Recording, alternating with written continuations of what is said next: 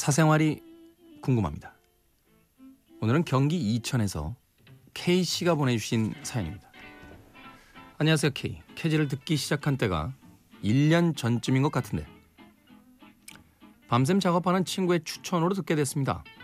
어머 내 스타일이야 하면서 계속 꾸준히 청취해 오고 있는 애청자입니다. 제 고민의 주인공은 아버지세요. 저는 평상시에 밝고 쾌활하지만 아버지 얘기만 할 때면 한없이 어두워져요. 23년 살아도 도통 알 수 없는 아버지의 이해할 수 없는 성격 때문에 고민입니다. 아버지는 제가 대학에 입학했을 시점에 회사 사정이 어려워서 재택근무를 하게 되셨죠. 아버지는 시골에 태어나서 명문 대학을 나온 아버지를 개천에서 용났다고 덕을 보려 하는지 친척분들이 그렇게 돈을 빌려달라고 하셨대요. 덕분에 저희 집 가정 형편은 더더욱 어려웠고 아버지는 회사를 옮겨 위험 수당을 받는 파키스탄이나 캄보디아에 나가 일을 하시게 됐어요. 1년 정도 일을 하시고 올해 6월 즈음부터 지금까지 집에 계속 계십니다. 근데 한 집에서 아버지랑 같이 있으면서 계속 느끼는 이 감정 때문에 미치겠어요. 아버지는 제 어머니를 어이 헤이라고 불러요. 언제부터 그렇게 불렀는지 기억은 나지 않지만 그렇게 부릅니다. 그리고 별일도 아닌 일에 호통을 많이 치세요. 정말 별일이 아닌 일에도요. 지난번에 중국 음식점에서 가족 한 명씩 메뉴를 시켜서 먹는데 본인은 다 같이 나눠 먹으려고 먹기 싫은 짬뽕을 시켰는데 각자 시킨 것들만 먹고 나눠주질 않는다는 이유로 사람들 많은 데서 호통을 치셨어요. 같이 나눠 먹자고 그냥 좋게 말하면 될 일을요. 그리고 건강검진 받기 전날 공복 상태를 유지하기 위해 식사를 못 하시니까 어머니와 저보고 음식 냄새 난다고 방에 가서 먹으라고 호통을 치시더라고요. 최근에 12시 넘어서 거실에서 TV 보지 마셨으면 한다고 좋게 부탁드렸는데 이 집에서 네가 나한테 맞춰야지 왜 본인이 맞춰야 하냐면서 갑자기 화를 내시더군요. 그것 때문에 저도 화가 나서 대들었습니다. 아버지가 가부장적인 문화를 배우고 자랐다는 것은 알지만 별일도 아닌 일에 호통치시고 어머니를 무시하는 태도가 대학생이 된 지금 이해할 수 없어서 미치겠어요. 사실 그동안은 아버지께서 직장을 다니셨기 때문에 워낙 과묵하신 데다 호통을 쳐도 제가 보는 그 빈도가 적었거든요. 그런데 아버지가 밖에 안 나가시니 한 집에서 매일매일 아버지의 모습을 보면서 답답한 감정이 치밀어 오릅니다. 저희 아버지 똑똑하고 부지런하시고 다정다감하실 때도 물론 있으세요. 사람에겐 장단점이 있고 제가 올바르게 자랄 수 있었던 것도 아버지의 훈계 덕분일 수 있겠죠.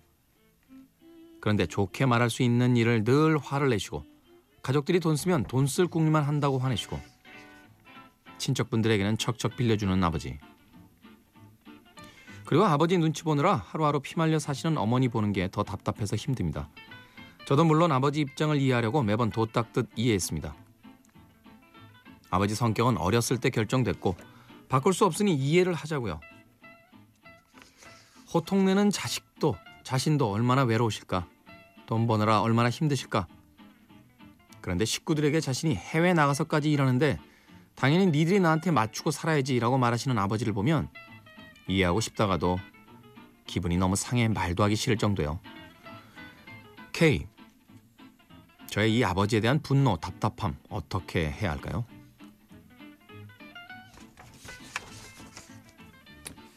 경기 이천에서 K씨가 보내주신 사연입니다. K씨의 마음이 충분히 이해가 돼요. 저희 아버지는 뭐 이 정도로 많이 화를 내신 건 아닙니다만 저도 대학교 때 꽤나 많이 아버지와 싸웠던 것 같아요. 아버지와 거의 의절 아닌 의절한 게 한 3, 4년 됐었어요. 말도 안 하고 지낸 게. 나이가 들면서 조금씩 이해되는 부분이 생겼습니다. 아버지가요, 외로우신 거예요. 힘들고. 당당하고 싶은데, 그렇지 못하시고. 다른 사람들에겐 티를 내고 싶지 않은데, 그러다 보니 스트레스를 받고 집에 들어오신 뒤에야 그 화풀이를 가족들에게 하고 있는 겁니다. 물론 그러면 안 되죠. 가족들한테 화풀이하면 되겠습니까? 근데 이런 거는 한 번쯤 또 생각해 보실 필요가 있어요. 아버지나 어머니는요, 태어날 때부터 성자들이 아니에요. 우리가 똑같은 사람입니다. 때때로 몸이 힘들고 인생살이가 퍽퍽할 때요, 자기가 짊어져야 되는 가족들을 보면 화도 나고 짜증도 나요.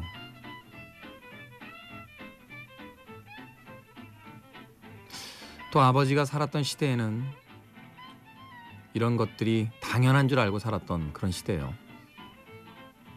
물론 아닌 분들도 있죠. 있기는.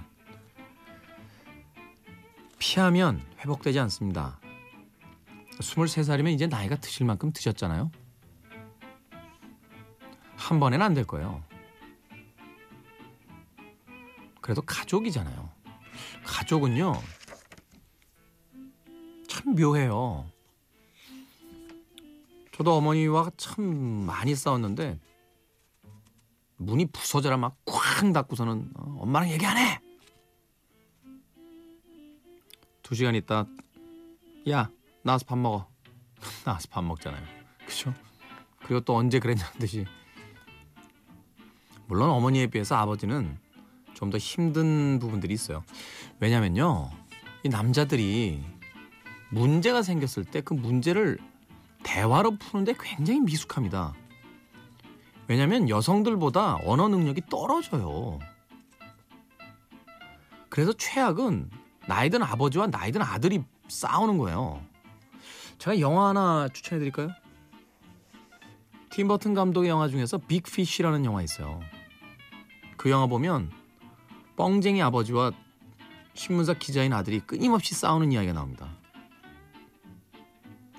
결국 뭐 두 사람이 서로의 진심을 알고 나서 아주 감동적인 화해를 하는 것으로 영화는 마치고 있어요. 얘기를 해야 돼요. 네, 대화를 해야 됩니다. 어려워요.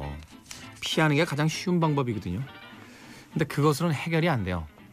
오늘은 편할 수 있지만 내일은 불편합니다. 싸우지 마세요. 호통칠 때 진심으로 이야기하십시오. 나이가 들면 뼈도 굳는다는데 그 성격이 하루아침에 변하겠습니까?